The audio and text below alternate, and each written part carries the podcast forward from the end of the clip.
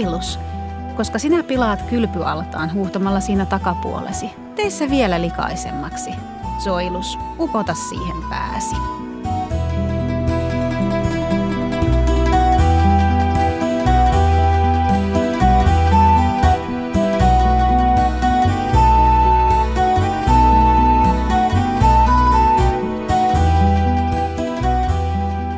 Tervetuloa kuuntelemaan Parlatorio-podcastia. Tämä on Suomen Rooman instituutin oma podcast ja täällä me jutellaan kiinnostavien roomankävijöiden kanssa, kysellään heiltä, että mitä kuuluu ja yritetään aina etsiä yhtymäkohtia menneisyyden ja nykyhetken välille.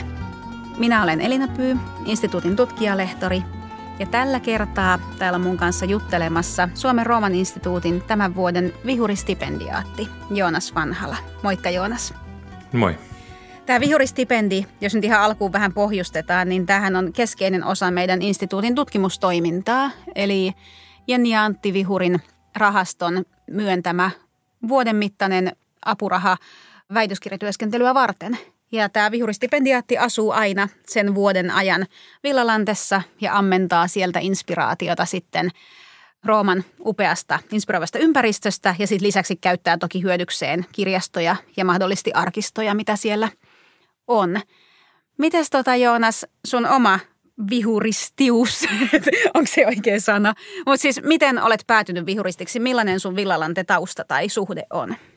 No joo, mä oon ollut Villalantessa ensimmäisen kerran reilu kymmenen vuotta sitten. Silloin mä olin täällä teologian opiskelijan teologian kurssilla ja sitten myöhemmin ää, tällä pitkällä kurssilla muutama vuosi sitten ja siitä sitten sen jälkeen vielä edellisen johtajan Arja Karivierin työryhmässä.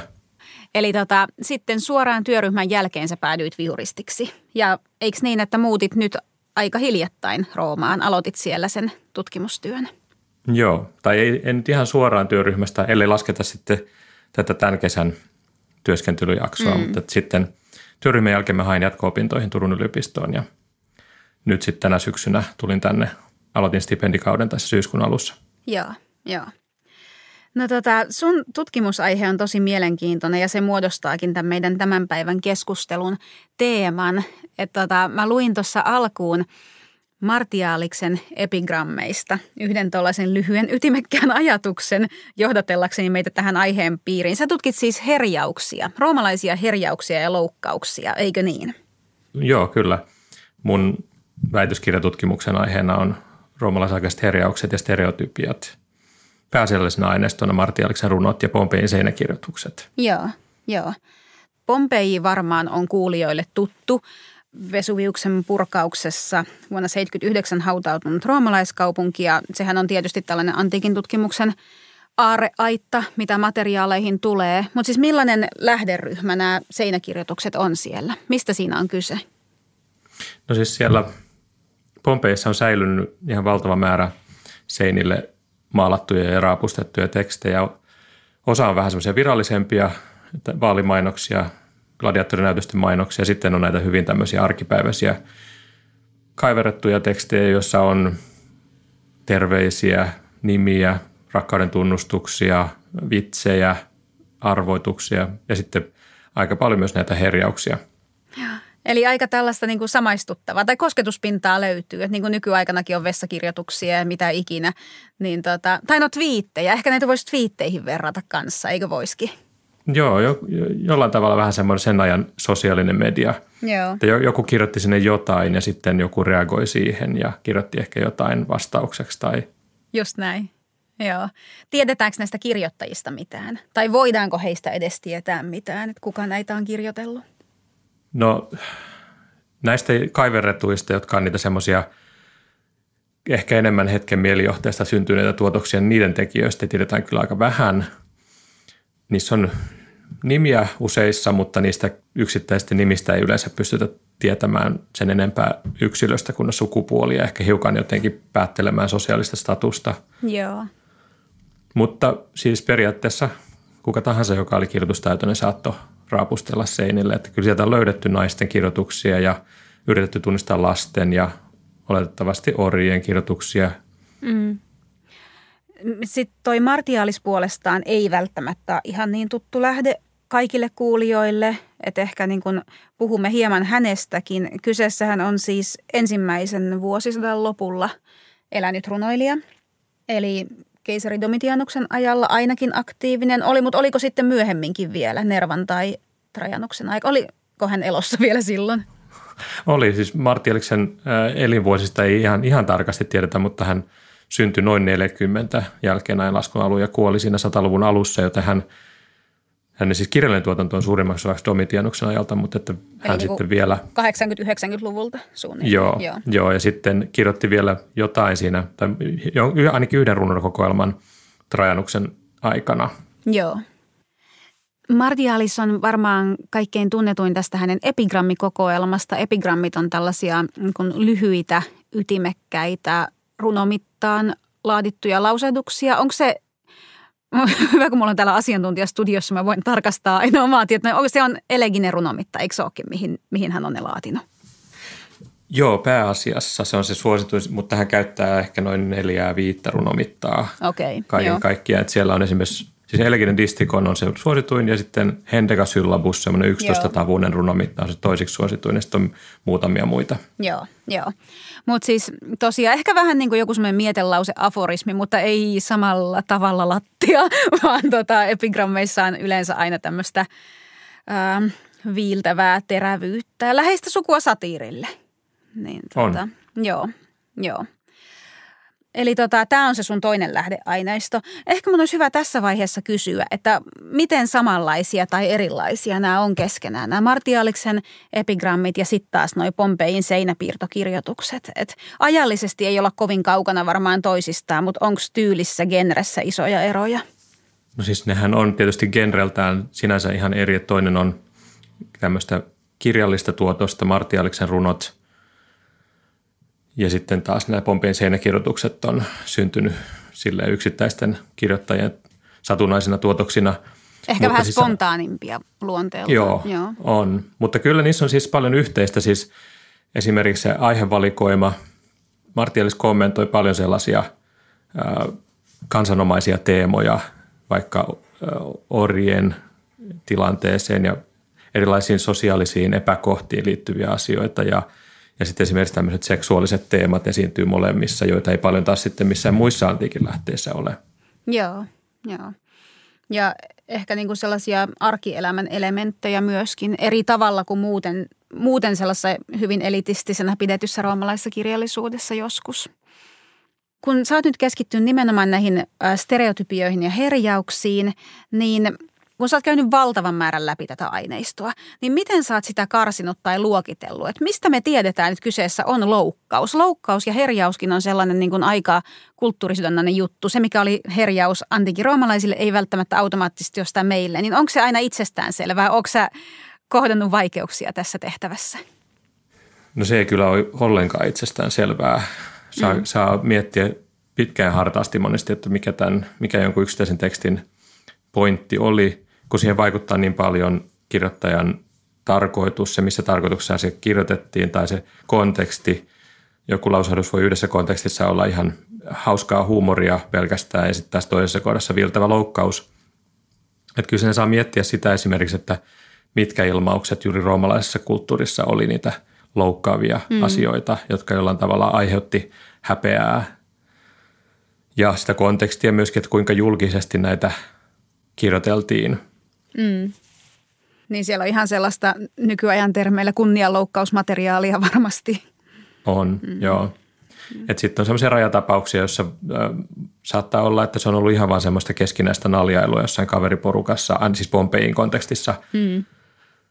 Ja sitten taas Martialiksen kohdalla, Martialis itse sanoi, että hän ei loukkaa ketään oikealla nimillä, vaan hän käyttää niin kuin pseudonyymejä, joten se ei ole sielläkään sitten niin kuin ihan semmoista suoraa henkilöön menevää loukkaamista. Niin, vaan hän enemmänkin luo tällaisia stereotyyppejä. Tai, Nimenomaan. Joo, joo, arkkityyppejä jollain tapaa. Joo, joilla saattaa olla joku, joku pohja todellisuudessa. Tietenkin sitä ei voi olla miettimättä, että kuinka tämä hänen pieni sosiaalinen piirinsä Rooman seurapiireissä on sitten mahdollisesti kuitenkin tunnistanut ne tyypit siellä taustalla. Mutta, Niinpä. Mm. No millaiset nyt ainakin on loukkauksia? Millaisia, kun siis koitetaan keskittyä tosiaan näihin stereotyyppeihin, joita sä oot itsekin tutkinut, millaisia stereotyyppejä siellä kummassakin lähderyhmässä esiintyy, josta niin kuin ihan selvästi näkee, että tämä nyt on vähän tämmöistä ilkeämielistä, sivaltavaa? No ainakin näitä seksuaalisia aiheita ja ulkonäköön liittyviä aiheita, että kun roomalaisista muista lähteistä myös käy ihan selväksi, että tietyt, tietyt ulkonäölliset piirteet oli sellaisia, joihin kiinnitettiin paljon huomiota ihan negatiivisessa mielessä. Joo. Ja sitten tietyt seksuaalisen kanssakäymisen muodot, joista syytetään esimerkiksi Kikeron puheissa tai muidenkin runoilijoiden teksteissä. Joo. Niin esimerkiksi vanhoja tai rumia naisia tai impotentteja, alistuvia miehiä on semmoisia klassisia Joo. stereotypioita – ja toi seksuaalisuus antiikissahan on tosi iso aihe, josta ollaan vähän enemmän puhuttu itse asiassa toisessa Paraltorio-jaksossa ekalla kaudella äh, Ville Hakasen kanssa. Mutta tota, tosiaan ihan siis tiiviisti niin valtahierarkioihin ja valtasuhteisiin se liittyy voimakkaasti. Että on vähän tämmöinen niin aktiivisuuden ja passiivisuuden antamisen ja saamisen retoriikka tai dynamiikka läsnä aika voimakkaasti. Mutta siis se, mikä mun mielestä on tosi kiinnostavaa, kun mä perehdyin tähän aiheeseen etukäteen ja luin joitakin noita sun mulle lähettämiä esimerkki herjoja, niin mielestäni oli tosi kiinnostavaa se, että miten selkeästi tässä materiaalissa myös niin kuin esiintyy sellainen niin kuin naisen aktiivinen seksuaalisuus. Vaikuttaa, että se ei esiinny mitenkään imartelevassa valossa, mutta se on siellä. Siis se ajatus esimerkiksi, että niin kuin nämä naiset, joita näissä herjoissa esiintyy, niin he ei pelkästään ole prostituoituja, jotka myy esimerkiksi, vaan mahdollisesti myös vaikkapa asiakkaita, jotka ostaa. Eikö vaan? Joo, kyllä. Siis Pompeisen kirjoitusta on erityisesti tutkittu jonkun verran juuri sitä naisten niin kuin omaa toimijuutta ihan näiden herjaustenkin valossa tai näiden seksuaalisten kirjoitusten valossa, että missä, missä määrin ne saattaa olla jopa naisten omia kirjoituksia, eikä välttämättä herjauksia. Mutta jossain vielä stereotypiosta siis näissä on selkeästi eroa. Esimerkiksi Martialikselta löytyy ihan paljon, tai niin kuin huomattavasti enemmän sitä variaatiota. Että siellä ei, ei keskitytä pelkästään niihin seksuaalisiin, vaan siellä on myöskin muuta tämmöistä, tämmöisiä sosiaalisia rikkeitä esimerkiksi, että puhutaan nous, ahneista nousukkaista ja ilkeistä orjen omistajista ja, mm. ja julmista kouluopettajista ja sen suuntaisista. Eli onko niin, että tiettyihin ihmisryhmiin liittyy tietynlaisia stereotyyppisiä paheita? On ihan selvästi jo, että, että vaikka just nämä orjen omistajat on usein juuri saitoja tai ilkeitä. Joo. Ja sitten vapautetut orjat, jotka on päässyt siihen niin kuin roomalaisen yhteiskunnan alimmalle portaalle, yrittää siitä sitten nousta kartuttamalla omaisuutta ja pröystelemällä sillä. Joo. Mitenkäs siitä oli puhetta, silloin aikaisemmin kun valmistauduttiin tähän jaksoon, oli puhetta varastelusta kanssa, eikö ollutkin? Joo, no se on aika semmoinen vakioherja. Siihen ei ehkä liity sen enempää mitään varsinaista tai semmoista selkeää stereotypia muuta kuin, että se on ihan usein toistuva herjaus esimerkiksi roomalaisessa komediassa ja se näkyy Pompeissa ja se näkyy myös Martiaaliksella. Ehkä Martialis toki sitten yhdistää nimenomaan sen semmoiseen joihinkin tiettyihin ihmistyyppeihin sen, että ne on myös varkaita, kun joo, ne on niin ahneita ja – niin, eli ahneus ja varastelu tietysti luonnollisesti kulkee käsi kädessä tässä. Joo. Joo. Niin sitten noi ulkonäölliset piirteet. Onko siis, sä sanoit jo, että vanhoja naisia pilkataan ja rumia naisia. Millainen on ruma nainen? Tuleeko se missään kohtaa ilmi siellä? Tai miestenkin kohdalla? Onko jotain semmoisia toistuvia ulkonäöllisiä piirteitä, joita pidetään epäviehättävinä ja sen takia pilkataan? Siis miesten kohdalla usein mainitaan esimerkiksi kaljuus. Joo. Ja naiset saattaa olla vaan muuten vain vanhoja, ryppysiä, harmaantuneita. Pompeen seinäkirjoituksessa on jonkun verran tämmöisiä karikatyyripiirroksia, joissa näkee, että esimerkiksi valtavan suuri nenä oli huomionarvoinen piirre. Martialiksen runoissa herjataan hampaisiin liittyen Aha. monta kertaa, että jollakulla on vaikka vain pari hammasta tai ei ole hampaita ollenkaan. Joo. Tai, tai on hankkinut tekohampaat. Hei, täällä oli muuten tällainen esimerkki näiden joukossa, että sä lähetit mulle. Tämä on Marti Alekselta. Tässä sanotaan, että jos muistan oikein, oli sinulla Eelia neljä hammasta. Yksi yskäisy irrotti kaksi hammasta ja toinen yskäisy kaksi lisää. Nyt voit yskiä huoleti kaiken päivää. Kolmas yskäisy ei voi tehdä enempää vahinkoa. Miksi tämä on ollut niin hauskaa aikalaisten mielestä?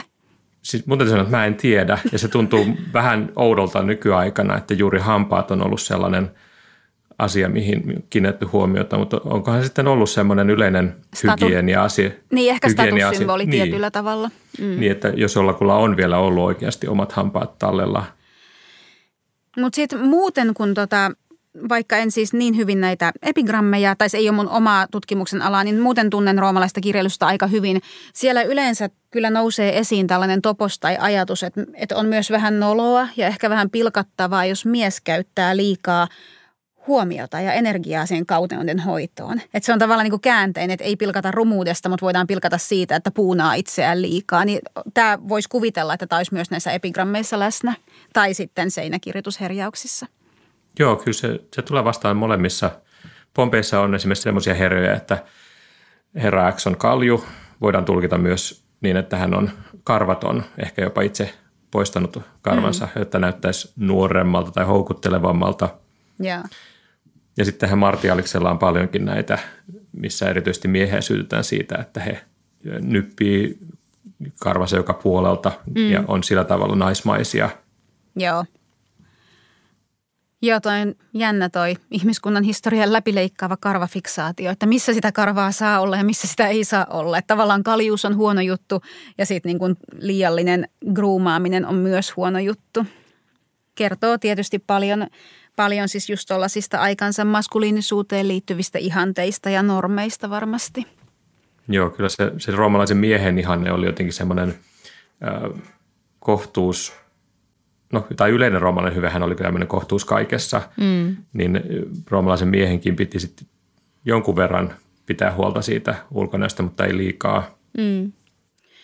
Joo, sitten kun oli noista niin kuin sit taas naisiin kohdistuvista ilkeyksistä, mielestäni on hyvin kiinnostavaa toi, mitä sanoit tuosta, että vanhoja naisia lähtökohtaisesti pidetään vähän naurettavina tai pilkattavina. Tämä nyt ei sinänsä tullut yllätyksenä roomalaista kirjallisuutta ja kulttuuria tuntevana, mutta tota, toinen tai semmoinen kiinnostava topos, mikä roomalaisessa kulttuurissa ja kirjallisuudessa usein nousee esiin, on tämmöinen juoppo vanha nainen, joka on tietenkin kuin rappion ruumiillistuma ja kärjistymä.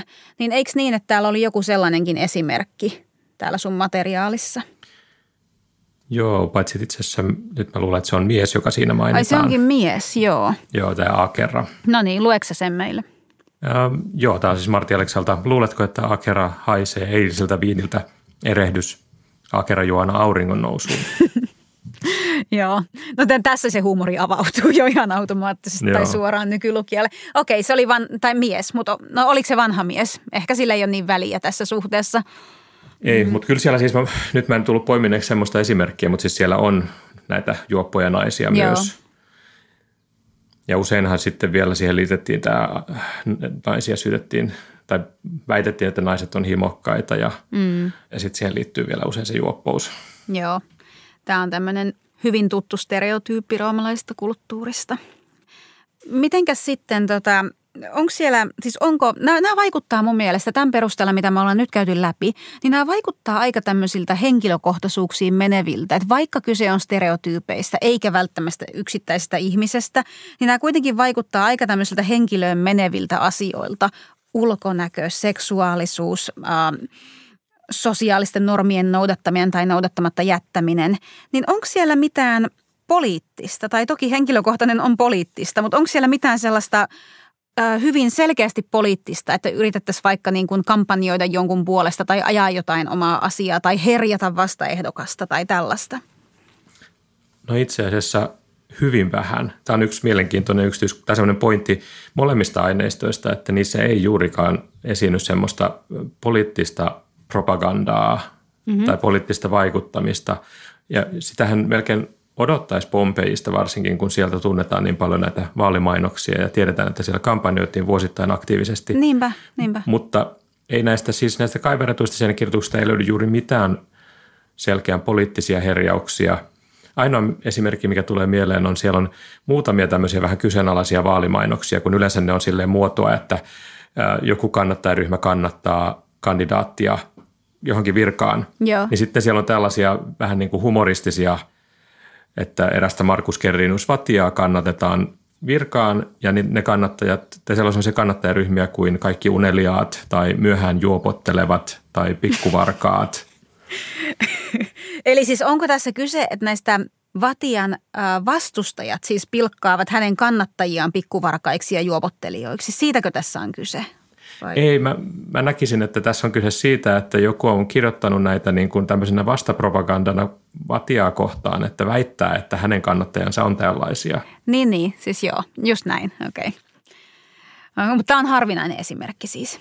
Joo, ei näitä, ja siis on ainoastaan tähän yhteen kandidaattiin liittyviä vaalimainoksia, joissa on tällaisia, tai on siellä muitakin erikoisia kannattajaryhmiä, mutta tämä on tämmöinen selkeän yhtenäinen ryhmä juuri tämän yhden kandidaatin mainoksia, jossa esiintyy vähän tällaisia kyseenalaisia kannattajia. Joo.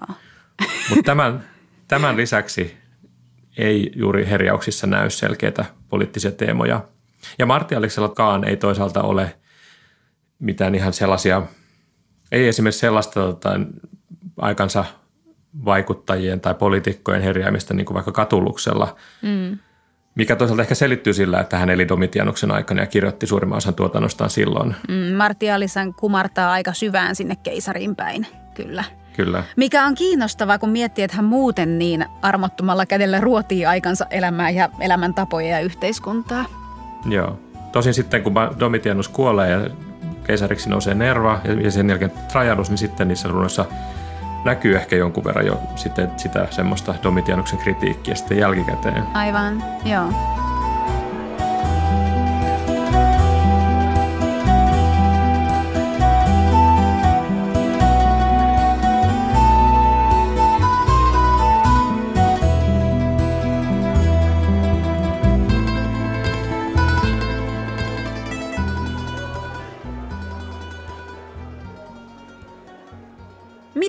Stereotyyppien taustalla, niin mitä, onko sä päässyt tässä tutkimuksessa sellaiseen vaiheeseen, että saisit niin kuin analysoinut sitä, että mitä tässä on taustalla, miksi roomalaiset herjasivat, miksi näitä stereotyyppejä luotiin ja vahvistettiin, mihin sillä pyrittiin?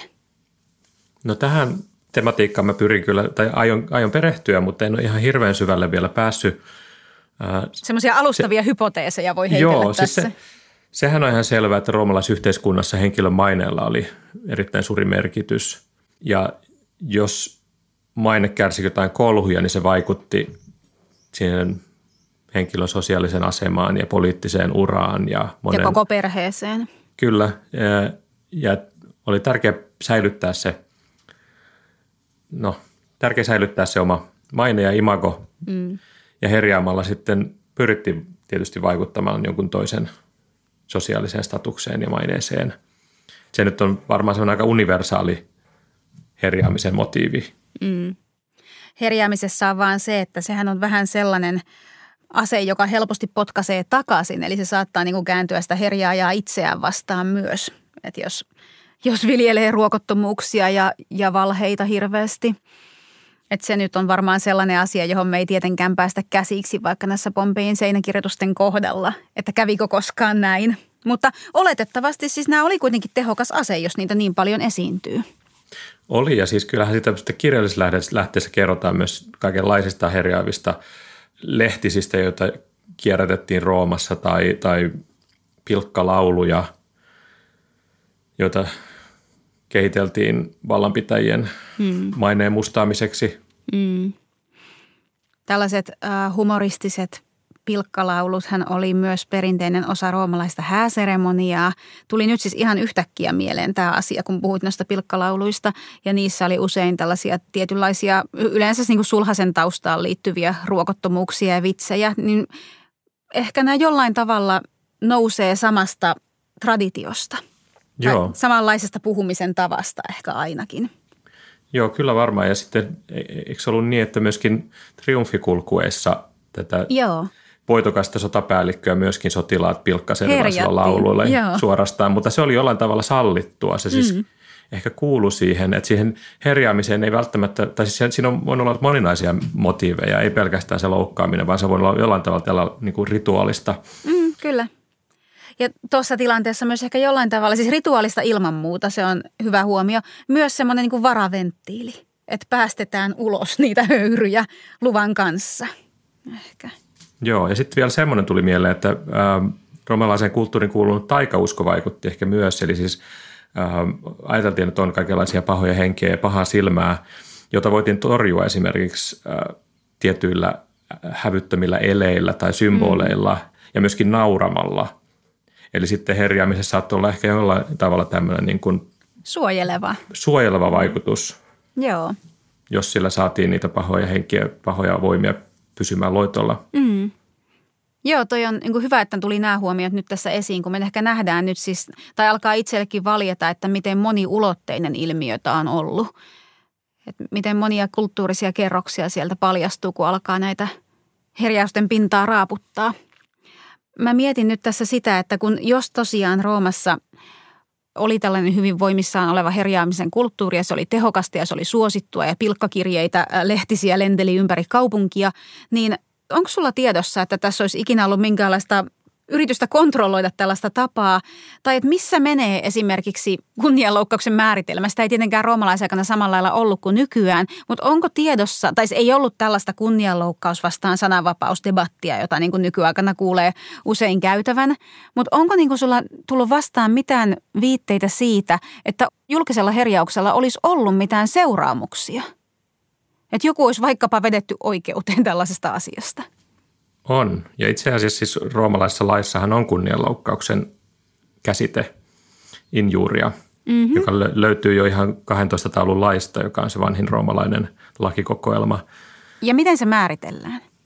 Niissä vanhimmissa laeissa se oli alun perin ihan fyysinen rike, siis satuttaminen, mm. mutta että siitä se sitten myöhemmin laajeni käsittämään myös tämmöisen niin kuin sosiaalisen statuksen tai tämän, tämän niin kuin maineen ja kunnianloukkauksen – ja siitä on niissä, näissä laajissa itse asiassa mielenkiintoisia esimerkkejä, että esimerkiksi se, että joku aiheutti jotain hälinää tai mellakkaa jonkun talon ulkopuolella saattoi loukata sen talonomistajan mainetta, jolloin siitä saattoi vetää jonkun oikeuteen. Okei. No mutta toi on tosi kiinnostavaa. Eli ihan siis sellainenkin, sellainenkin että sillä ähm, pahojen juorujen levittämisellä aiheuttaa yleistä sekaannusta, niin se, mm. se on peruste. Joo, ja eikä siihen tarvittu välttämättä edes mitään sanallista herjaamista siinä kohtaa, vaan että se jotenkin niin kuin assosiaation kautta, että joku häiriköi jonkun talon luona, mm. osoittaa, että se talon omistaja on jotenkin – tai se itsessään on se kunnianloukkaus se, että se henkilö tai joku tai jotkut siinä talon luona aiheuttaa häiriötä, joten se talon omistaja on jollain tavalla osallinen siitä. Aivan. Joo. Tai sitten toinen esimerkki näissä on, on semmoinen, että jossain kadulla joku huonomainen henkilö seuraa toista henkilöä ja aiheuttaa sillä jo pelkästään läsnäololla vahinkoa toisen maineelle. joo. joo. Okay, mutta, no, siis, mm. mutta siis useimmiten nämä oli ihan tämmöisiä jotain perinteisiä sanallisia loukkauksia, niin kuin julkiset herjat tai laulut tai pamfletit tai muut. Joo, joo jossa sitten niin kuin on misinformaatiota, että onko se misinformaatio ollut se syy, minkä takia hyökätään tai minkä takia sitten haastetaan vai, vai riittääkö ihan se, että vaikka se pitäisi paikkansa, mitä on sanottu, niin jos se sanotaan loukkaavaan sävyyn? Mä luulen, että se ihan se, että joku on kokenut, että se on uhka hänen maineelle, mm. niin se on voinut johtaa syytökseen kunnianloukkauksesta – Joo. No mutta hei, tämä oli tosi kiinnostava huomio. Tämä kunnianloukkaus roomalaisessa laissa oli asia, joka ei ollut ei ole mulle tuttu eikä ainakaan muistissa nyt. Eli hyvä, että, hyvä, että tuli se tässä esiin.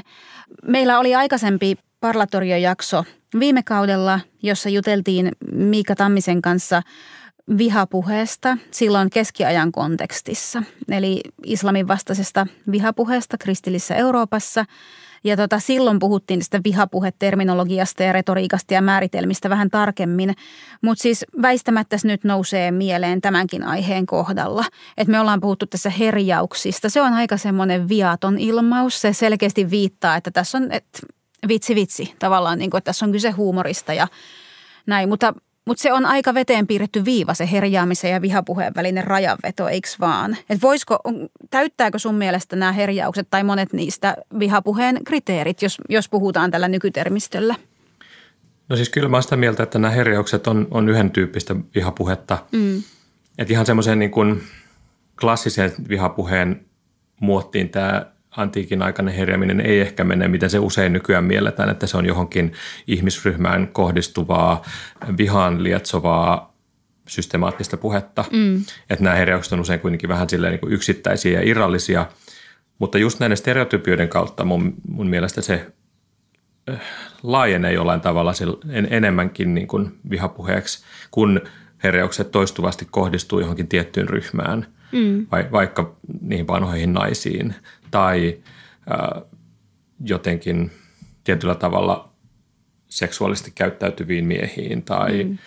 äh, nousukkaisiin. Niin se silloinhan se on nimenomaan tiettyä ihmisryhmää kohtaan kohdistuvaa.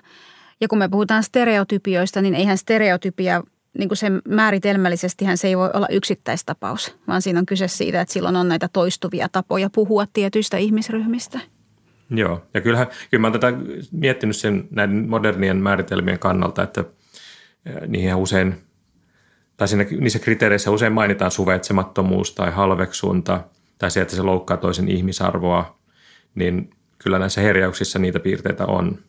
Mm. Joo, ja varmasti niin kuin ero, ero roomalaisen kulttuurin ja nykykontekstin välillä on se, että sitten ne, joilla on ollut mahdollisuus kunniansa puolustaa, niin on ollut varmaan niitä yhteiskunnan etuoikeutettuja, jotka on puolustaneet sitä kunniansa sen takia, että sillä kunnialla on ollut heille iso merkitys poliittisessa elämässä ja yhteiskunnassa ylipäätään, mutta, mutta sitten ehkä niillä heikommilla ihmisryhmillä ei ole ollut samanlaista mahdollisuutta useinkaan. Ja siitä tietysti tulee mieleen se herjauksen ulottuvuus, että kuinka loukkaava se lopulta sitten oli. Tätä voi myös pohtia sitä kautta, että kuinka paljon menetettävää sillä kohteella maineensa mm. puolesta oli. Mm. Että oliko se herjaus sitten vakavampi asia just tällä, vaikka äh, roomalaiselle poliitikolle, joka pyrkii etenemään uralla ja vähemmän loukkaava vaikka roomalaiselle orjalle. Mm, todennäköisesti.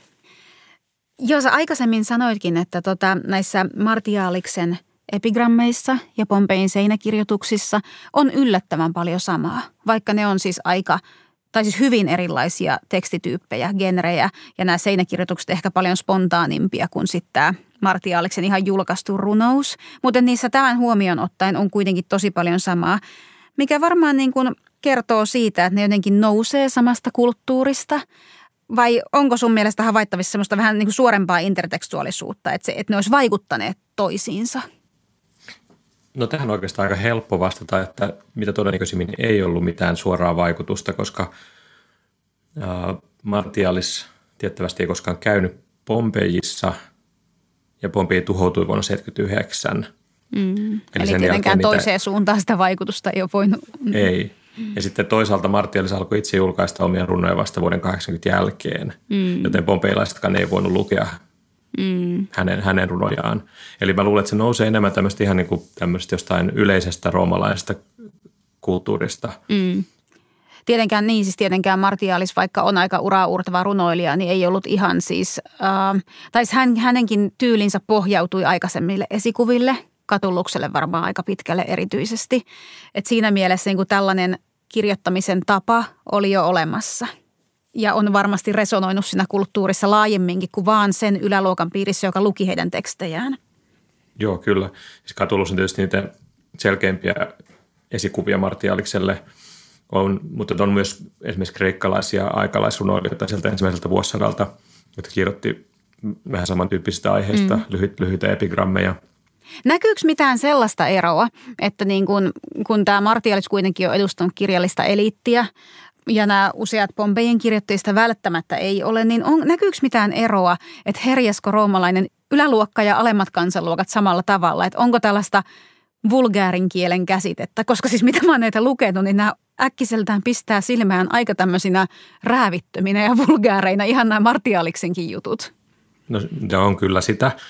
Ja oli siis semmoinen selkeästi käsitys siitä, että minkä tyyppiset ilmaukset tai minkälainen sanasto sopii mihinkin kirjalliseen genreen. Mm. Että Martialiksella ja Pompein kirjoituksessa esiintyy paljon sellaista sanastoa, jota ei, ei juuri muualla käytetä, varsinkin se seksuaalinen sanasto. Mm. Ja niitä esiintyy joillain muillakin runoilijoilla, esimerkiksi Katuluksella, mutta sitten taas esimerkiksi Kikero välttää sen tyyppistä sanastoa. Mm, Ja sitten joo. mitä tulee näihin aiheisiin ja tyyliin, niin totta kai siinä on, sillä on niin eroja ilmaisutavassa. Seinäkirjoitukset on hyvin lyhyitä ja ytimekkäitä. Mm. Ei, ei pyri kovinkaan mitenkään taiteelliseen ilmaisuun, toisin kuin sitten taas Martialis, joka käyttää sitä runouden tyylikeinojen varastoa.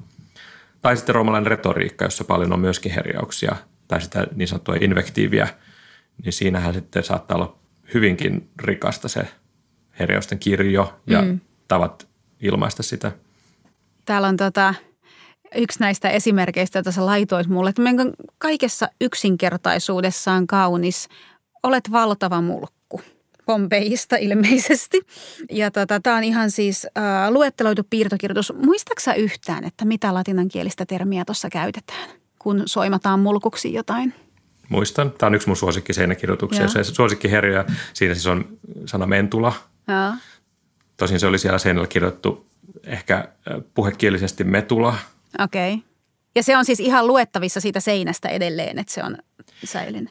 Ei taida olla enää. Siis niin suuri osa Pompeihin seinäkirjoitusta on jo, on jo myöhemmin sitten tuhoutunut, mm. kun ne on kaivettu esiin. Ne on ollut luonnon voimien armoilla. Tätä ei taida enää olla siellä seinällä, mutta se on silloin aikoinaan dokumentoitu. Joo, Se oli siis Pompeissa yhden kadun varrella talon ulkoseinässä. joo. No siis mä nostin tämän nyt esiin täältä, e- tai siis oikeastaan sen takia, koska se oli niin hyvin tuommoinen karu ja yksin, yksinkertainen ja yksiselitteinen, että siksi se tuli tässä mieleen. Mutta tämä on myös kiinnostava sen takia, että kun me nyt haetaan näitä vertailukohtia nykyaikaan, niin siis äh, ilmeisesti roomalaisetkin herjasivat tällaisella olet mulkku tyyppisellä. Tai kuin sama kuin englannin kielessä, you're such a dick, niin se, se, se, se sama ajatus on tullut, tulee ilmi jo tässä roomalaismateriaalissa. Joo, kyllä. Ja sitten nämä on erityisen hauskoja nämä tämmöiset lukijaan kohdistuvat herjaukset. Kuka tahansa, joka sattuu kä- kävelemään ohi ja näki sen tekstin seinällä, joutuu itse yllättäen sen herjauksen kohteeksi. Aivan, joo. Ja sitten toisaalta ne muistuttaa ehkä just näitä tämmöisiä vessakirjoituksia. Ei ollut ketään tiettyä henkilöä mielessä, vaan halusi jättää jonkun tämmöisen nokkelan lausahduksen sinne seinälle. Hauska. Joo, siis tuntuu kyllä, että tämä on varmasti sellainen lähderyhmä, jossa saa, tai epäilemättä tulee sellainen olo, että saa kosketuksen siihen arkipäivään ja ehkä jollain tavalla niin kuin tuntuu tutulta tai ymmärrettävältä tämä kommunikaation muoto. Mites tota, jos nyt muuten vertaa nykypäivään, niin paketoidaan tässä tätä juttua. Onko sulla, tuleeko sulla niin loppukaneettina mieleen jotain semmoista, tai haluatko analysoida lyhyesti sitä, että tota, miten herjaamisen tavat, normit on muuttuneet, jos vertaa nykysolvauksia noihin antiikin vastaaviin tai antiikin Rooman vastaaviin? Että niin kuin, näetkö paljon samaa näissä stereotypioissa vai onko ne ratkaisevasti erilaisia? Kun aloitettiin sillä, että sä aluksi sanoit, että joskus ne on niin vieraita, ettei edes välttämättä tunnista, että tässä nyt on herjaus. Se ei kuitenkaan aina ole niin, oletettavasti. Niin siis kyllähän näissä on paljon samaa ja toisaalta paljon erilaista. Sehän on väistämätöntä, että yhteiskunnassa kulttuuriset ja sosiaaliset normit muuttuu, joten herjääminenkin muuttuu. Mitä aiheita pidetään häpeällisinä ja mitä ei. Ja kyllä mä oon kiinnittänyt huomiota esimerkiksi siihen, minkälaisia herjausten teemoja tai stereotypioita näissä esiintyy ja mitä ei esiinny. Sieltä tietysti nämä seksuaaliset herjaukset on aika tuttuja, niihin kiinnitetään edelleenkin huomiota, tai sitten ikä, ulkonäkö. Mutta sitten sellaisia, mitä sieltä just puuttuu, no aikaisemmin mainittiin nämä poliittiset herjaukset, joita ei juuri näy esimerkiksi tai Pompeissa. Mm. Kun taas nykyään on aika tavallista kiinnittää huomiota vaikka Twitterissä puoluetaustaan tai muuhun poliittiseen suuntautumiseen. Mm. Se on ehkä yllättävä asia tosiaan, että se puuttuu sieltä Roomasta. Joo. Toinen kategoria, joka sieltä mun mielestä selkeästi puuttuu, on etniset stereotypiat ja herjaukset. Joo. Että Pompeista ei juurikaan löydy sellaisia, ei herjauksia eikä kauheasti muutenkaan semmoisia etnisyyteen viittaavia. Siellä saatetaan mainita, että joku on kreikkalainen tai, tai että joku on kotoisin sieltä ja sieltä, mutta niillä sen perusteella ei juurikaan herjata ketään. Joo. Eli tavallaan tämmöisiä kulttuurisia etnisiä stereotypioita, joita toki roomalaisilla oli runsaasti, että niihin törmää, törmää usein muissa kirjallisissa lähteissä, niin niitä ei sitten kuitenkaan pidetä tällaisena tai ne ei esiinny näissä lähderyhmissä. Se on, se on myös muuten kiinnostava huomio. Joo, se on totta. Siis roomalaisilla oli selkeitä käsityksiä barbaareista. Ja kyllä, kyllä. Ja vielä mun... siis niin kuin hyvin spesifejä, kansaspesifejä käsityksiä. Joo. Siinä on pohdittavaa sun tutkimustyö. Jos ei vielä ole tarpeeksi kysymyksiä, niin sitten tota niin. tota voi miettiä myös. Kyllä. Siis musta tuntuu, että siellä, siellä on keskitytty semmoisiin niin kuin päivän polttaviin aiheisiin, jotka eniten on ollut ihmisillä mielessä. Kiitos Joonas tästä keskustelusta. Mä luulen, että mulla alkaa kysymykset ehtyä tai meillä alkaa aika pikemminkin loppua tässä myöskin. Ää, oli tosi kiinnostava keskustelu ja siis varmasti sellainen, jossa päästiin vaan pintaa raaputtamaan. Että jäämme odottamaan niitä sun tutkimustyön tuloksia nyt sitten innolla. Joo, kiitos. Oli mukava olla keskustelemassa antiikin herjauksista.